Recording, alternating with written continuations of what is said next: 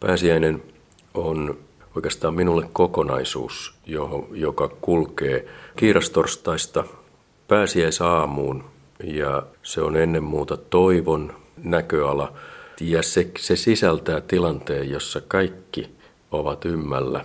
Pitkäperjantain tilanne ja pääsiäislauantain tilanne on, on, on se, jossa, jossa kaikki ovat ymmällä eivätkä tiedä mitä edessä on ja, ja hätääntyneitä pelokkaita ja sitten kuitenkin kaikki joutuvat hämmästymään. Arkkipiispa Kari Mäkinen, me istumme täällä arkkipiispan virka-asunnossa, joka samalla on tällä hetkellä teidän kotinne. Miltä elämä tällaisessa puoli julkisessa asumuksessa tuntuu? Arkielämä on arkielämää joka paikassa ja, ja tässäkin niin, niin tässä on hiukan sillä tavalla, että, että ylhäällä on, on meidän yksityisemmät tilat, jossa on omat huonekalut ja semmoinen oma, oma arki, mutta että sitten, sitten tässä kerroksessa, missä nyt ollaan, niin, niin tässä on, on sekä työhuone että sitten paikka, jossa vastaanotetaan vieraita ja pidetään neuvotteluja ja, ja erilaista. Tässä kyllä tuntuu myöskin semmoinen, semmoinen mistä mä nautin tässä, semmoinen historian kerroksisuus. Tässä elää perinnön keskellä.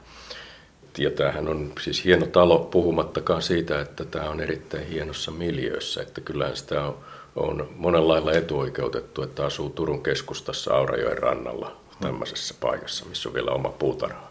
Ja tietyllä tavalla olemme ihan siinä suomalaisen sivistyksen, miksei myöskin hengellisyyden ytimessä tuomiokirkko aivan vieressä Piispankadun tuntumassa Turun vanhassa keskustassa. Tämä varmasti on semmoinen pieni ylellinen lisäpiirre, jota tuo virka on tuonut tullessa.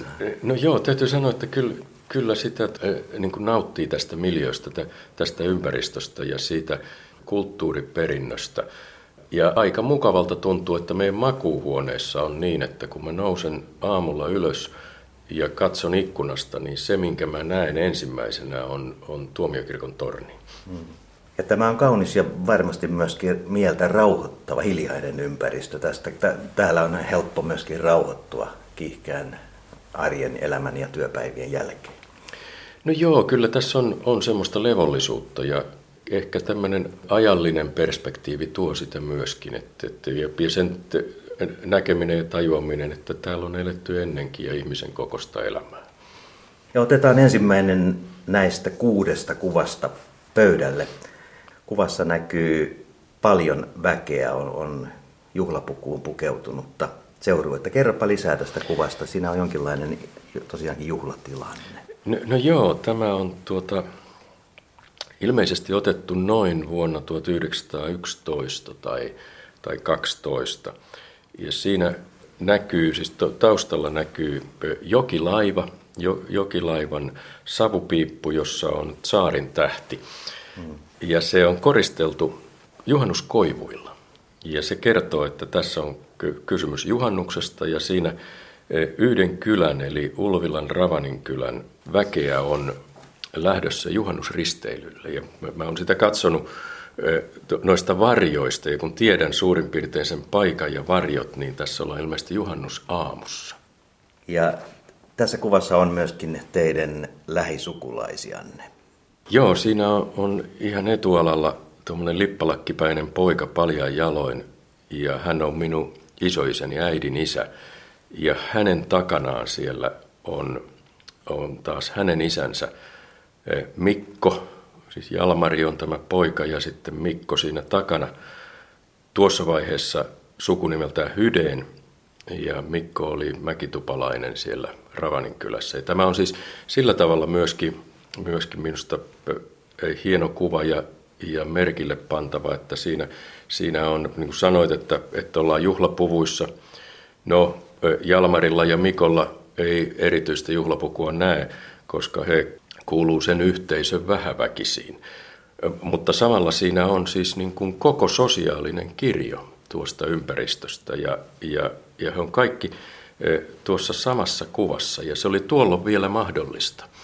Kun mennään kymmenen vuotta eteenpäin tai vajaa kymmenen vuotta niin, ja, ja sisällissodan vaiheeseen, niin, niin t- tätä yhteisökuvaa tuskin enää olisi tehty. T- tässä on, on reilusti asetuttu kuvaa ja katse on kameraan Se on mahdollisesti jonkun kiertävän valokuvaajan ottama, en tiedä yhtään. Se on, ja, se, ja merkkitapaus, että valokuva on me, otettu. Merkkitapaus nimenomaan, ja siihen on asetuttu niin, että siinä, siinä tuota, kaikki näkyvät. Ja tämä, mä olen saanut tämän kuvan joskus 7-80-lukujen taitteen tienoilla.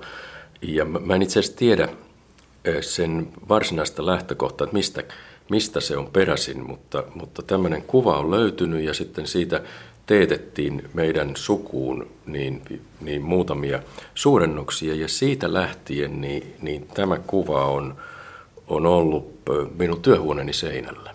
Ja se on edelleen täällä, täällä työhuoneen seinällä. Se on, se, se on tuota semmoinen joku, se kantaa semmoista tietoisuutta, että tiedän mistä olen lähtöisin. Ja, ja koska se, että tunnistaa jotain omista juuristaan, niin se tarkoittaa myöskin, että tunnistaa jotain siitä, kuka on. Ja minusta on ihan, ihan mukavaa se, että kun tuossa työhuoneessa valmistelen puheita tai, tai käyn keskusteluja, niin, niin tuota, isoisä ja hänen isänsä katselevat minua sieltä seinältä. Miten arvioisitte tuota henkistä perintöä, minkä näiltä herroilta olette saanut? No varmasti siinä on monenlaista henkistä perintöä. Siis jos mä ajattelen tuota maisemaa tuolla Ulvilassa vanhassa kylässä, Ravanin kylässä, niin he kuuluivat vanhan kylän työväenyhdistykseen ja Mä ajattelen, että kyllä sieltä on varmasti jokin tämmöinen eettinen suhtautuminen myöskin kantautunut ja, ja kulkenut suvussa. Ja sitten myöskin se traagisuus, joka, joka sitten liittyy sisällissotaan, jossa isoisäni, tämä isoisä oli vankileirilläkin, mutta pääsi sieltä sitten hengissä takaisin kotiin, mutta siihen, siihen liittyy liittyy myöskin sitten paljon sellaista, joka, jota voisi sanoa, että, että on asioita, joista ei, ei, ei voi puhua. Ja jos, jos täältä tulee tämmöinen työväenliikkeen, työ, työväenliikkeen henkinen tausta, myöskin minusta on ollut hauska semmoinen, mä joskus, joskus käsiini osui tämä Vanhankylän työväenyhdistyksen vanhat pöytäkirjat, jotka on sidottuja pöytäkirjoja ja, ja se oli muistaakseni Pikkusen tämän jälkeen vuodelta 1914, kun, kun mä avasin sen, niin siellä, siellä takakannessa, sidotussa takakannessa oli semmoisella pojan käsialalla isolla kirjoitettu Jalmari Hydeen. Oli poika käynyt. Ja sitten, sitten siis osa tätä tragiikkaa on se, että toisen puolen, siis isän isä, puolestaan taisteli valkoisten puolella. Ja, ja se, se on jotain sellaista perintöä, joka, jota kyllä vielä minun sukupolveni on kantanut. Ja, ja mennään eteenpäin. Arkkipiispa Kari Mäkinen, tuo Porin Ulvilan seutu on sellaista maisemaa, josta kaikki keskeiset juuren kumpuavat. Joo, kyllä, kyllä tuota, talo, jossa, jossa sitten itse asuin lapsuuden ja, ja jossa jossa sitten, johon muutin sitten aikuisena, joka on myöskin sitten ollut oman perheen ja omien lasten kotitalo, omakotitalo, 50-luvun omakotitalo, niin kun, kun mä piirrän ympyrän, jonka keskus on siinä talossa ja säde noin 20 kilometriä, niin, niin sillä alueella molemmilta puolilta suvut ulottuu ainakin 1700-luvulle asti. Otetaanpa tuo toinen kuva. Siinä näkyy maisema talon, talon johtavalta tieltä. Joo, joo tämä, on, tämä on se pihapiiri. Talo on 50-luvun alkupuolen omakotitalo ja tämmöinen puolitoista kerroksinen. Oliko tuo talo teidän perheenne rakentama?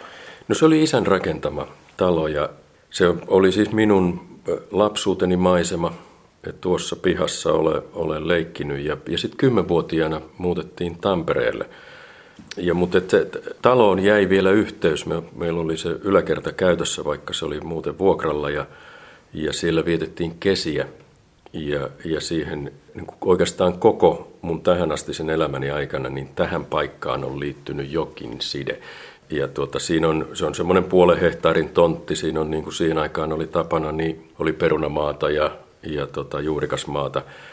Ja, ja sieltä on sitten vielä, kun, kun palasin tuohon, tuohon taloon asumaan sitten noin 20 vuotta myöhemmin oman perheen kanssa, niin sittenkin me vielä monta vuotta, niin, niin me talven perunat viljeltiin siinä. Ja... Kuulostaa todella idylliseltä. Minkälainen maisema tämä kaikkineen oli? Siinä tuossa näkyy melkoisia komeita havupuita ja, ja, ja vähän tuommoista puutarhanomasta pihaa, mutta oliko siinä metsää, metsämaisemaa no, si- ympärillä ja minkälaisen merkityksen tämä luonto noilta ajoilta on jättänyt teihin? No siinä on ensinnäkin, niin, niin tässä pihassa on paljon omenapuita. Ja tuota, omenapuut ja omenapuiden kukkiminen keväällä ja, ja syksyllä puun alta tai, tai sitten vähän myöhemmin puusta suoraan syödyt omenat kuuluu, kuuluu siihen elämään. E, siinä silloin kun minun lapsuudessani, niin se oli, se oli metsän laidassa. Tämä metsä oli sitten myöskin, myöskin osa sitä niin kuin leikkimis- ja seikkailuympäristöä. Aivan. Ja siitä, siitä pääsi hiihtämään suoraan metsään. Ja, ja sitten siitä menee, menee, sen tontin laidasta menee tämmöinen oja. Siinä on semmoinen pieni koskipaikka vähän meistä, meistä eteenpäin. Ja, ja siis kosken solina erityisesti keväällä on sitä, sitten kun, kun vettä on paljon, niin, niin se, on, se on sitä äänimaisemaa, joka, joka, että johon on tottunut ja joka on rauhoittava. Se, se, siinä on kuusia, niin kuin siinä tontin, niin kuin tässäkin näkyy, niin, niin tontilla on kuusia, jotka tuo siihen semmoista tietynlaista jylhyyttä ja jyhkeyttä. Ja mä pitkään ajattelin, että, että kun asuttiin tuossa, mä olin Ulvilassa töissä Ulvilan kirkkoherrana ja, ja mä ajattelin, että, että tämä on, on se paikka maailmassa, koko tässä, t- tämän maapallon päällä, on, on, tämä on se paikka, mistä minä katselen maailmaa, josta käsin mä elän ja toimin, ja, ja, mutta en osannut ennakoida sitä, että se sitten kuitenkin tulee vielä muutto Turkuun. Mutta että, et, et edelleen siis, siis se, on, se on paikka, johon, johon niin paljon semmoista, semmoista mielenmaisemaa liittyy ja, ja tuota siinä, että edelleen tietyllä tavalla mä, mä tuosta pihasta käsin, niin, niin, niin mä katson maailmaa. Ja onko niin myöskin, että omat lapsenne ovat saman maiseman kasvattajia? No, omat lapset on saman maiseman kasvattajia ja heille mä, mä luulen, että heille niin kuin minullekin, niin, niin, niin nimenomaan tämä miljö on se, mihin on eniten kiinnittynyt. Ei, ei, ei niinkään kaupunki tai maakunta, vaan tämä on niin kuin sen keskusta. Ja tämä on siis tie, joka vie siitä ohimenevälle maantielle, jossa siis silloin kun mä olin, olin lapsi, niin siinä tiellä pelattiin ilman luistimia jääkiekkoa ja, ja, ja nyt se on aika vilkasliikenteinen. Et silloin kun meidänkin lapset oli pieniä, niin haaveiltiin ja puhuttiin siitä, että tarvitsisi saada siihen pyörätie, että olisi lapsille turvallisempaa. Arkkipiispa Kari Mäkinen, ette ole halunnut kovin paljon tuoda perhettä julkisuuteen. Joo, he, mulla on neljä, neljä tytärtä, jotka elää omaa elämäänsä. Minusta on, on heistä iloinen ja, ja niin kuin isä on ylpeä lapsistaan. Ja, ja he on kaikki asettunut eri puolille, mutta, mutta heidän elämänsä ei toteudu minun virkani kautta, joka sitten tuo, tuo tätä julkisuutta. Että, että sillä tavalla mä ajattelen, että heidän kannaltaan, tai, tai itse ajattelen, että, että he, he ovat tietysti totta kai mukana jo, joissain tilanteissa, mutta, mutta he, heidän elämänsä on heidän omaa elämäänsä. Mennään eteenpäin. Nyt ollaan siis samoilla seuduilla sen 20 kilometrin säteen sisällä kutakuinkin erittäin kaunis tummasävyinen kuva keskiaikaisesta kivikirkosta ja tämä on siis Ulvilan kirkko iltavalaistuksessa. Tähän mennessä tämä on teidän pitkäaikaisin siinä mielessä vaikuttavin työpaikka. Joo, ky- kyllä t- tähän liittyy paljon tärkeää elämää. Kun aikanaan, aikanaan menin Ulvilaan apupapiksi, niin tuota, se vain sattui olemaan tutkimusvaiheen jäätyä taakse, niin se paikka, missä, missä oli paikka auki. Tie Eikä varmaan huono asia ollut se, että se löytyy näin läheltä. Ei, ei se, oli, se, se oli ilman muuta semmoinen ratkaiseva tekijä, että semmoinen oli mahdollista, että siellä sinne pääsi. Siitä on semmoinen 15 kilometriä suurin piirtein, ei ihan sitäkään 12 tuonne meidän taloon. Ja aloitin siellä aikanaan nuorisotyö, nuorisopappina ja sitten myöhemmin kirkkoherrana. Ja, ja tämä kirkko kyllä on ollut merkityksellinen sekä sisätiloiltaan että ulkotiloilta. Mä ajattelen, että yksi, yksi työuran semmoisia hienoja asioita on se, että mä oon saanut olla tämän kirkon peruskorjauksessa mukana. Ja tämä kuva on, on sen peruskorjauksen jäljiltä, koska tässä, tässä seinän kalkitus on, on valkoisempi kuin aikaisemmin. Palataan vielä tuonne hiukan varhaisempiin vaiheisiin. Missä vaiheessa teille oli selvää se, että lähdette kirkolliselle uralle? No se on, se, se on varmaan semmoinen, joka, joka on tapahtunut, eikä se ole ollut mikään kovin määrätietoinen suuntautuminen. Se, se paikka, joka tästä näistä kuvista puuttuu, on Tampere ja Tampereen keskusta Hämeenkadun, Hämeenpuiston kulmat, Aleksanterin kirkko. Ja siellä asuttiin siinä lähettyvillä ja mä kävin siellä rippikoulun ja, ja rippikoulun jälkeen jäin sitten seurakuntanuoriin ja se, oli, se toi luontevaksi sen, että teologiseen tiedekuntaan lähteminen oli yksi vaihtoehto.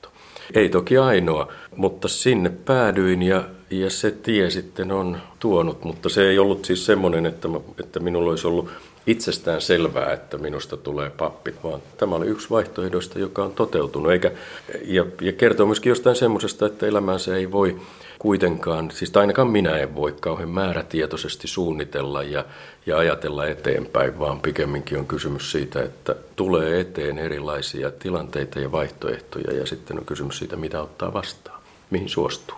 Kun tätä kirkkoa, joka on suomalaista kulttuurimaisemaa, keskiaikaista kivikirkkoa, katsomme, tämähän on rakennusvaiheessa ollut katolinen kirkko. Sitä se ei ole tänä päivänä. Me, me olemme kokeneet reformaation ja nyt sattuu olemaan niin, että tulee 500 vuotta täyteen siitä, kun tuo varsinaisesti käynnistyi. Luther teesinsä naulasi Saksassa ja tänä päivänä valmistaudutaan tuohon juhlaan ja arvioidaan monessakin foorumissa sen merkitystä. Millaisia ajatuksia tuo muutos katolisesta reformoiduksi tänä päivänä mielessäni herättää? No kun tässä katselee tätä kuvaa, niin eh, se kertoo myöskin jostain sellaisesta, että tämä vie pitempään perspektiiviin kuin pelkästään luterilaisuuden vaiheeseen. Ja sitten sitä muutosta, joka tapahtui, niin mä ajattelen, että täällä eh, paikallisseurakunnassa se itse asiassa tapahtui aika hitaasti. Ja se tuli, tuli ehkä vähitellen näkyviin sillä tavoin, että siellä sitten vasta 1600-luvulla sinne tuli penkit, joka tarkoitti sitä, että, että nyt istuttiin alas kuuntelemaan ehkä saarnaa tarkemmin. Siis, ja ymmärtämään. Ja, ja ymmärtämään. Se oli, se, oli, se oli entistä enemmän, tosi jo keskiajallakin osittain, mutta se oli kansankielistä. Se oli niin kuin se muutos joka tapahtui, tapahtui hitaasti, mutta se oli sillä tavoin merkittävä, että suomenkielisille ihmisille tai ruotsinkielisille, joita täällä oli myöskin silloin, niin annettiin arvo ja oikeutus omana itsenään ja, ja omalla kielellään kuulla ja, ja sitten myöhemmin myöskin perehtyä uskon syviin salaisuuksiin. Ja, ja mä ajattelen, että se, se perintö näkyy kyllä tavattoman monella tavalla, jopa, jopa sellaisilla tavoilla, joita joita ei heti tule tunnistaneeksi. Ja joista yksi on se, että, että sen murroksen kautta tai sen murroksen yhteydessä niin suomen kielestä tuli kirjakieli. Tämä reformaation juhlavuosi on todellakin samaan aikaan, kun Suomi viettää satavuotisen itsenäisyytensä juhlia. Minkälaisena näkisitte sen ydinviestin, joka tuosta reformaatiosta tähän päivään on kantanut ja tästä eteenpäin kantaa? Jos ajattelen suomalaista yhteiskuntaa ja suomalaisen yhteiskunnan kehittymistä ja, ja rakentamista, niin kyllä reformaatio on yksi viesteistä, joka, joka on semmoista syvävirtaa koko suomalaisessa kulttuurissa ja yhteiskunnassa, niin on kaikkien ihmisten yhtäläisen oikeuden, elämisen oikeuden korostaminen ja että vastuuta yhteisistä asioista kannetaan yhteisesti. Se ei ole vain yksityisen hyvän tekeväisyyden varassa, joka sekin on merkityksellistä, vaan sitä kannetaan yhteisesti. Se on, mä ajattelen, että luterilaisuus on niin erottamaton osa suomalaista perintöä ja suomalaista kulttuuria, että sen eritteleminen, että mikä kohta tässä on, on mitäkin, niin, niin se on tavattoman vaikeaa. Että, että sen tuoma jotenkin asento suhteessa elämään on, on olemassa silloinkin, kun niin kuin siltäkin osin suomalaista kulttuuria, joka ei ole, ole tietoisesti kiinnittynyt uskonnolliseen traditioon. Ja edelleen on niin, että se, se kieli, ne symbolit, se tapa kohdata elämän kaikkein, kaikkein suurimmat ja tuota, syvimmät kysymykset, niin se pumpuaa tästä. Mennään vielä tuohon keskiaikaiseen tai 500 vuotta sitten toteutuneeseen mullistukseen suomalaisessa uskonelämässä. Siinähän on jotain hyvin erityisen suomalaista, miten se tapahtui. Meillä se tapahtui aika tavalla rauhanomaisesti ja mitään vakavaa konfliktia oikeastaan se, ei ollut. Se on aivan totta. Sen pohjoisen reformaation, siis Ruotsi-Suomessa tapahtuneen reformaation tyypillinen piirre on se, että täällä kirkko ei jakaantunut, vaan, vaan, vaan kirkko muuttui. Siis tää, täällä me, meillä ei ole sitä kahden tunnustuskunnan välistä konfliktia, vaan meillä on, on traditio, jossa on tapahtunut tämmöinen suhteellisen, suhteellisen hidas ja siitä huolimatta erittäin merkityksellinen muutos. Ja, ja sitä voi myöskin tämä pohjoismaisuus näyttäytyy ehkä tuolloin jo niin kuin omana kulttuurinaan, omana tapana asettua maailmaan ja, ja sen muutoksiin. Minusta tähän reformaatioon liittyy myöskin täällä se, että se ei ollut varsinaisesti kansanliike, vaan se oli lähtökohtaisesti pappien ja hallitsijan aikaansaama muutos. Ja tiettyä paradoksaalisuutta on siinä, että samanaikaisesti kun se oli tätä, niin samanaikaisesti se antoi ainekset kansanliikkeille myöhemmin. Ja tuolla Ulvilassa, niin kuin totesitte, uranne kulki apupapista kirkkoherraksi. Millaisin ajatuksin tuota kirkon kuvaa katsotte tällä hetkellä ja millaista työuraa tuo omassa elämässänne edustaa?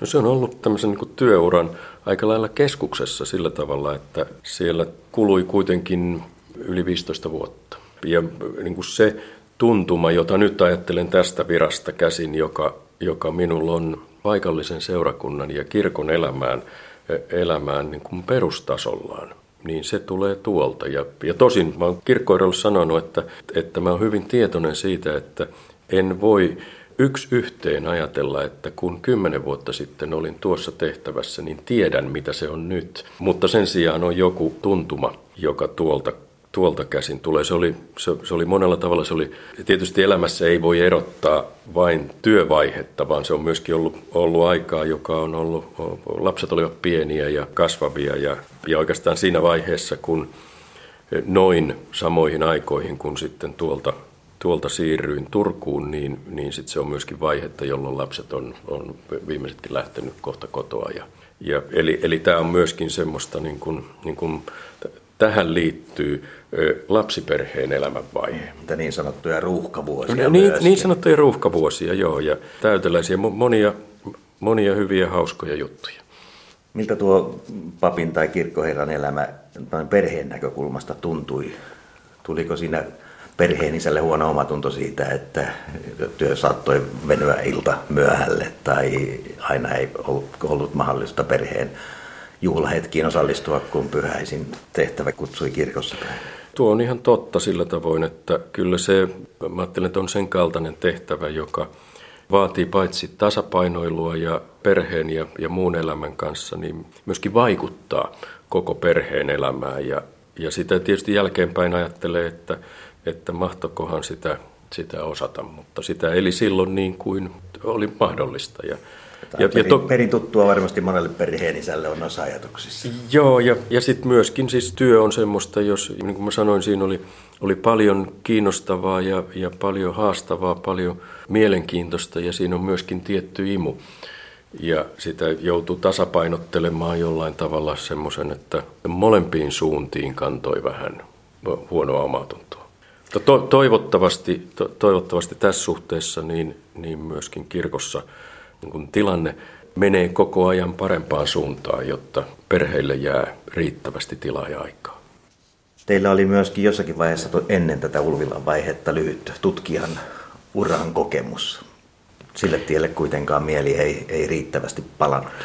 Se oli siis, mä olin tuossa kotitalossa silloin, niin mä sanoin, että mä olin viisi vuotta Vinttikomerossa, siis tein siellä tutkimusta, väitöskirjatutkimusta ja, ja yksi mahdollisuus olisi varmasti ollut se, että, että ja, ja jotain kiinnostustakin e, jatkaa tutkimustyötä, mutta semmoisia elämän perusratkaisuja aikanaan oli se, että me siirryttiin e, Helsingistä Poriin ja tuohon taloon ja tuossa kylässä ei ollut teologista tiedekuntaa. Aivan. No sitten tapahtui tämä uran hyvin merkittävä siirtyminen Turkuun. Ensin piispaksi ja sitä kautta sitten nykyiseen asemaanne arkkipiispaksi. Turku kutsui, kirkon pääpaikka tuli tutuksi ja haasteet ja mahdollisuudet siellä kiinnostivat. No niin, se, se oikeastaan tapahtui eikä lailla yllättäen. Siis virka tuli vähän odottamatta avoimeksi ja mä, mä en ollut ikinä ajatellut, että minun paikkani voisi olla se tämän kaltaisessa. Että, että niin kuin mä sanoin, niin mä olin ajatellut, että se talo, missä asuttiin, että se on se, mistä käsin ja mikä määrittelee sitten niitä työelämän mahdollisuuksia ja vaihtoehtoja. Mutta sitten yllättäen kysyttiin silloin piispavaaliin ehdokkaaksi ja sitä mietittiin aika pitkään. Kotona myöskin perheen parissa se oli monella lailla ristiriitan, koska se tarkoitti sitä, että paitsi että tehtävä tuntui pelottavalta ja suurelta, niin, niin myöskin, myöskin muuttoa sitten, koko elämän muuttumista sillä tavoin. Ja sitten tuota, lopulta suostuin siihen ja tie vei sitten tähän, mistä tämä kuva kertoo. Ja Eli nyt olemme Turun tuomiokirkossa ja varsin komean seremonian keskellä. No joo, tässä mä olen menossa tuomiokirkon saarnatuoliin piispavihkimysmessussa. Ja tämän saarnan jälkeen tapahtuu se varsinainen piispaksi vihkiminen, jossa sitten saa myöskin piispan tunnukset. Ja tämä on oikeastaan kuva, jonka valitsin tähän sen takia, että minua on tämä kuva koskettanut, koska se kertoo jotain siitä tietynlaisesta, ehkä väärin sanoa yksinäisyyden kokemuksesta, mutta myöskin sitä, että tuossa kohtaa kävelee yksinään. Ja sitten kohta piispan kaapu ja risti ja hiippa ja sauva – annetaan, siis niitä ei oteta, vaan ne, ne annetaan ja, ja sillä tavoin siirretään tiettyyn tehtävään. Se on hyvin, hy, hyvin tuota tämmöinen kokonaisvaltainen tapahtuma sille, joka sen keskellä on ja jota se koskee. Tämä valokuva on hyvin taiteellisestikin onnistunut. Tuossahan tuo kirkko ympärillä on, on ikään kuin tuo liikkeen vuoksi hieman hämärä, mutta tuo fokus keskittyy nimenomaan teidän henkilöönne ja niihin ajatuksiin ehkä, jotka päässä noiden askelten myötä liikkuvat. Joo, näin. Ja, ja siitä syystä mä olen pitänyt kovasti tästä kuvasta. Sen on Martti Santakari, yksi hiippakunnan papeista ottanut, valokuvaaja. No tuosta lähti varsin merkittävä vaihe, joka on myöskin merkittävää suomalaisen kirkon ja hengellisen elämän kannalta. Miltä tuo piispan vastuun ottaminen tuntuu ja näihin uusiin isompiin saappaisiin astuminen? No se on ollut aikamoinen tie kyllä. Ja semmoinen, mitä ei, ei, ei osannut tuossa vaiheessa, kun, kun ollaan siis kymmenen vuotta sitten, mm. niin ei osannut ajatella, ei osannut silloin ajatella, että joskus asuisin tässä talossa, e, joka tuli sitten vasta viisi vuotta myöhemmin. Ajattelen, että tietyllä tavalla voi olla kiitollinen siitä kaikesta, mitä on tätä kautta päässyt näkemään. Samalla on kyllä semmoinen, semmoinen tuntu, että kun tuossa, mihin tuossa astuu, niin se on semmoista, jossa saa, on saanut laittaa likoon kaiken, mitä, mitä itsestä löytyy, eikä se ole riittänytkään. Eikä, ja se, se tarkoittaa myöskin sitä, mä että tämä niin kuin Jumalan palveluksessa ja, ja messussa tapahtuva siirtäminen tämmöiseen tehtävään on sillä tavoin silläkin tavoin merkityksellinen, että se, se antaa semmoisen viestin, että ei, ei, ei näitä niin kuin pelkästään omassa varassaan voi tehdä. Ja siitä huolimatta on kysymys niin kuin tämmöistä ihmisen kokoisista töistä, ihmisen kokoisista tehtävistä, ei, ei, ei, ei, jostain näkökulmasta ei sen kummemmasta. Hmm. Piispalla on valtaa ja arkkipiispalla vielä enemmän. Tuo valta on vaarallinenkin käsite, mutta ymmärtääkseni kirkon piirissä ja tänä päivänä on erittäin tärkeää, että, että sitä valtaa käytetään hyvässä yhteistyössä ja yhteishengessä. Joo, joo siis e, tämmöistä erillistä valtaa oikeastaan ei, ei olekaan. Että, ja, ja piispan tehtävä on sellainen, jossa, jossa oikeastaan, jos ajattelee valtaa, niin se, se on ensisijaisesti sananvaltaa ja, ja, ja yhteyksien solmimisen valtaa. Ja, ja toki siis virka itsessään kantaa jonkinlaista, jonkinlaista arvovaltaa, mutta, mutta niin kuin aseman kautta, asema-arvovalta on aina semmoista, joka, että jos se, jos se ei sisällä niin kuin sisällöllistä, niin, niin se kaivautuu ontoksi vähitellen. Mutta tarkoittaa myöskin sitä, että, että näissä tehtävissä sekä eri kirkollisten toimijoiden että, että laajemmin yhteiskunnassa niin yhteyksien ylläpitäminen ja pyrkimys tarkkaan kuulemiseen on, on ihan olennaista. Seuraava vaihe urallanne, arkkipiispa Kari Mäkinen, oli tuo valinta nykyiseen tehtävään. Silloin maailma oli vähän toisenlainen ja nyt elämme voimakkaan muutoksen aikaa. Tuo muutoksen nopeus on ehkä yllättänyt monetkin ja se on tuonut uudenlaista asemointia tuohon arkkipiispan ja kirkon rooliin ja tehtävään. Yhteiskunnan arvot jollakin tavoin natisevat. Niin se voi olla, että, että oikeastaan sen, että, että minkä, kaltaisessa, minkä kaltainen muutos on, minkä kaltaisen muutoksen keskellä juuri nyt ollaan, niin, niin se ehkä näkyy vasta historian perspektiivissä. Ja tuota, kaikki kaikki sukupolvet on kokenut elävänsä tavattoman suurta muutosta. Ja, ja jos mä ajattelen vaikka tuota ensimmäistä kuvaa, joka oli 1900-luvun alkupuolelta, ja sitä muutosta ja, ja niitä epävarmuustekijöitä, joiden läpi näiden ihmisten oli elettävä, tai minua edeltävän sukupolven, joka oli sodan läpi elänyt sukupolvi, niin, niin heidän tilannetta ja muutoksia, niin sitten niin kuin siihen verrattuna ajattelen, että me elämme nyt suhteellisen levollisessa ja rauhallisessa tilanteessa.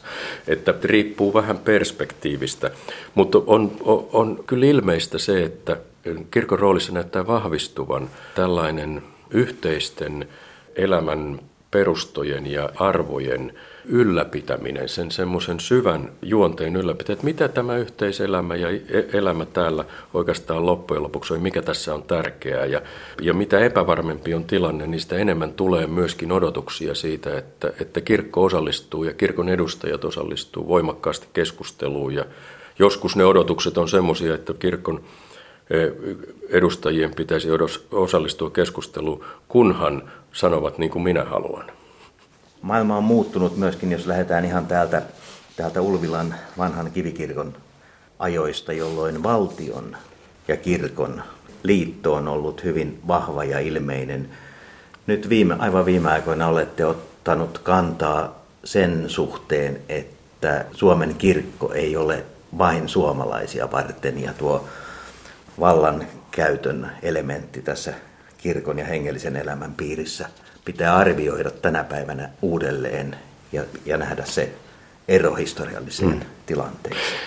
Siis tuo, tuo reformaatio, mistä puhuttiin, niin se merkitsi yhdeltä osaltaan sitä, että, että se oli siis modernin keskusjohtoisen valtion syntymisen aikaa ja, ja kyllä Kustaa Vaasa ja hänen hänen poikansa ja sitten myöhemmät Ruotsin kuninkaat ottivat kirkon kyllä aika tiukkaan syleilyynsä ja se tämä kirkkovaltiosuhteiden tiiviys on sitten kantanut ja, ja näkynyt myöhemmin. Mutta sitten jos mä ajattelen viime vuosikymmenten kehitystä, niin siinä on minusta kaksi semmoista, semmoista ilmeistä suuntaa, joista toinen on se, että kirkko on astunut askel askeleelta alaspäin yhteiskunnallisen valtajärjestelmän hierarkiasta. Siis sillä tavalla, että kirkko ei ole osa yhteiskunnan auktoriteettijärjestelmää ja ikään kuin valtiokoneistoa, vaan pikemminkin kirkko on osa sitä kansalaisten ja ihmisten todellisuutta, jossa, jossa ollaan. Ja tämänkaltainen suunta on toinen ja toinen on se, että, että samanaikaisesti kuin muuten kansainvälistyneen lisääntyminen on kasvanut tietoisuus siitä, että meidän kirkko on osa paitsi luterilaista maailmaa, niin, niin maailmanlaajaa kristillistä kirkkoa ja eikä, eikä sillä tavoin niin jotenkin rajatusti kansallinen instituutio, vaan tuota, ja näit, nämä yhteydet vahvistuu koko ajan. Ja mä ajattelen, että tämmöiset tilanteet, joissa nyt, nyt eletään vaikkapa pakolaiskysymyksen, turvapaikkakysymyksen osalta, joka, joka on eurooppalainen ja globaali kysymys, niin silloin myöskin kirkkojen ääni on, on pitkälle yhteinen ja ja se vahvistaa myöskin sitä niin kuin näkymää, jossa ei katsota pelkästään kansallisen kirkon näkökulmasta. Näiden mielipiteiden lausuminen tänä päivänä ei ole kovin helppoa, koska kirkon asemasta ja merkityksestä varmasti myöskin kirkon sisällä käydään isoa keskustelua. No semmoista, mä ajattelen, että, että keskustelua käydään ja, ja, tuota, ja se on hyvä asia ja, ja sillä tavoin etsitään.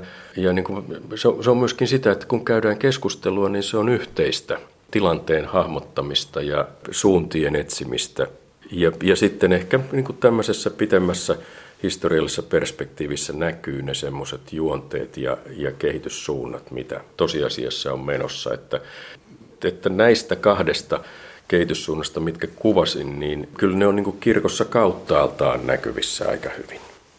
Ja meillä suomalaisessa kirkossa varsinkin erityisenä piirteenä taitaa olla se, että kirkko haluaa tänä päivänä olla moniääninen. E, niin, ky- kysymys ei oikeastaan ole siitä, haluaako vai, vai ei, vaan on kysymys todellisuudesta ja sen tunnistamisesta ja tunnustamisesta ja, ja sen näkemisestä, että yhteistä uskoa voidaan lähestyä hyvin eri tavoin ja että meidän kirkon sisälläkin on, on erilaisia perinteitä ja traditioita, joiden kautta siihen kiinnitytään ja ja mä ehkä vähän vierastan sitä ajatusta, että, että kirkko olisi nyt jotenkin moniäänisempi kuin joskus aikaisemmin. Siis semmoinen ajatus, että on ollut joskus, joskus yksiääninen kirkko, niin se on, se on historian romantiikkaa tai illuusio. Ja mennään eteenpäin tuohon viidenteen kuvaan. Me siirrymme nyt näistä kirkollisista maisemista toisenlaisiin jotakin juhlavuutta tässä maisemassa on kyllä yhdistävänä tekijänä näihin aikaisempiin kuviin, mutta nyt katselemme suomalaisen luonnon kauneinta maisemaa. No niin, tämä on, tämä on järven, järvikuva järven rannasta kesämökiltä. Ja tuota, tämä on, on semmoinen maisema, joka, joka tuota, tekee mielen levolliseksi.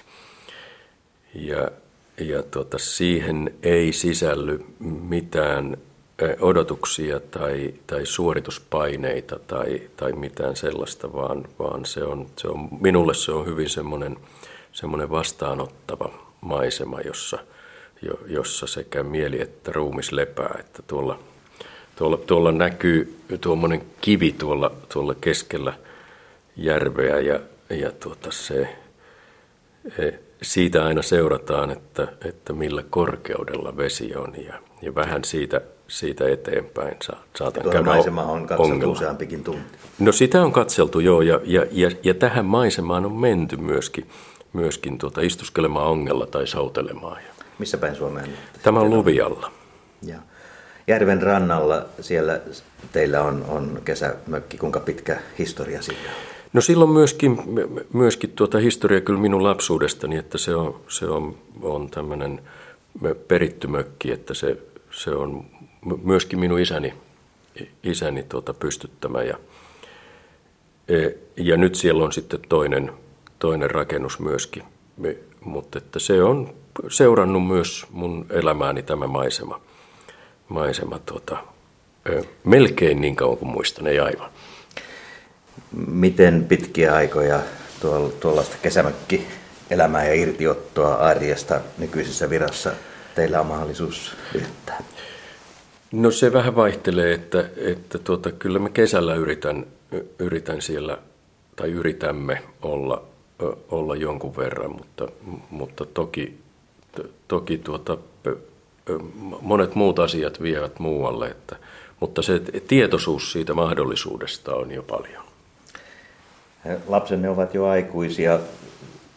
Vieläkö heitä käy tuolla vai oletteko vaimonne kanssa yhdessä siellä kaksin kesiä viettämässä? No nyt taas, kun, kun, kun lapset on tosiaan aikuisia, niin, niin nyt taas heitä sillä näkyykin. Että oli semmoinen vaihe, jolloin he, he kävi sillä vähemmän, koska, koska oli toisenlainen elämänvaihe, mutta nyt, nyt taas kyllä, kyllä aina silloin tällöin, mutta enimmäkseen me olemme sillä kahdestaan. Ja tuo mökkielämä sitä normaalia saunomista ja kalastelua ja no pientä, se on, pientä pintaremonttia? No, no se on juuri semmoista. Se on, se on myöskin tämmöinen puuhamaa. Mm. Loputon puuhamaa. Joo, joo. Entäpä sitten se kuudes kuva, arkkipiispa Kari Mäkinen. Nyt katsomme kuvitteellista kuvaa, kun arvioitte elämää eteenpäin tästä ja mikä olisi se kuva, joka muutaman ehkä vuosikymmenen jälkeen tähän pöytään laitettaisiin sellaisena tärkeänä seuraavana kuvana? Jos katsoo taaksepäin, niin, niin tuota, omaa elämäänsä ei ole osannut ennakoida eikä, e, eikä erityisesti suunnitella. Ja vähän sama tilanne on, kun katsoo eteenpäin, että, e, että tuota, enemmän on, on ehkä kysymys siitä, että mitä hän tässä vielä voi ottaa vastaan. mit, mitä tulee eteen, mutta, mutta ehkä, ehkä kuva, josta olen, jos elonpäiviä suodaan, niin, niin tuota, kuitenkin aika varma on se, että tulee kuva, jossa, jossa on muuttokuorma. Koska tästä talosta joka tapauksessa, mm. tämä on väliaikainen koti. Se näyttää semmoiselta, semmoiselta joka, joka niin kuin vähitellen lähestyy, mutta jota, joka on sitten uudenlaisen elämänvaiheen alku. Että mitä se elämänvaihe tuo tullessaan, niin sitä on vielä mahdotonta sanoa, mutta, mutta jotenkin uteliaana myöskin sitä tulevaa elämänvaihetta tässä yhteydessä ja tässä, tässä tilanteessa katselen, että, että mitähän, mit, mitähän meidän elämän varalle vielä on olemassa. Nyt elämme pääsiäisen aikaa ja yhteiskunnallinen tilanne on isommassa turbulenssissa kuin, kuin se aikoihin on ollut ja, ja Suomikin polarisoituu, ääripäät voimistuvat. Millaisin ajatuksiin tätä pääsiäistä arkkipiispa Kari Mäkinen nyt lähestytte?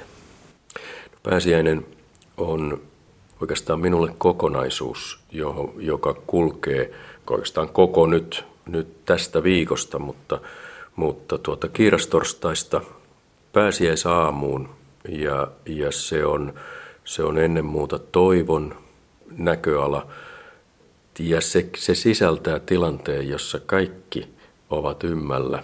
Pitkäperjantain tilanne ja pääsiäislauantain tilanne on, on, on se, jossa jossa kaikki ovat ymmällä, eivätkä tiedä mitä edessä on, ja, ja hätääntyneitä pelokkaita. Voi ajatella, että reaktiot ovat olleet hyvin erilaisia, ja sitten kuitenkin, kuitenkin kaikki joutuvat hämmästymään. Että se, minkä he ajattelivat ehkä, että, e, että nyt on matto vedetty jalkojen alta, on, on tapettu ja kuopattu – laitettu hautaan se kaikki hyvä, mikä Jeesuksessa oli tullut näkyviin. Ja, ja siinä on, on ensin semmoista paitsi surua, niin, niin myöskin pettymystä ja, ja tyhjyyttä. Ja, ja sitten kuitenkin pääsiäisaamu merkitsee sitä, että joudutaan hämmästymään, että tämä sittenkin kaikesta huolimatta, niin, niin se mikä tuli näkyviin Jeesuksen elämässä, niin on semmoinen, joka, joka tätä elämää viime kädessä kantaa ja että se, se mikä tätä kantaa on, on hyvä.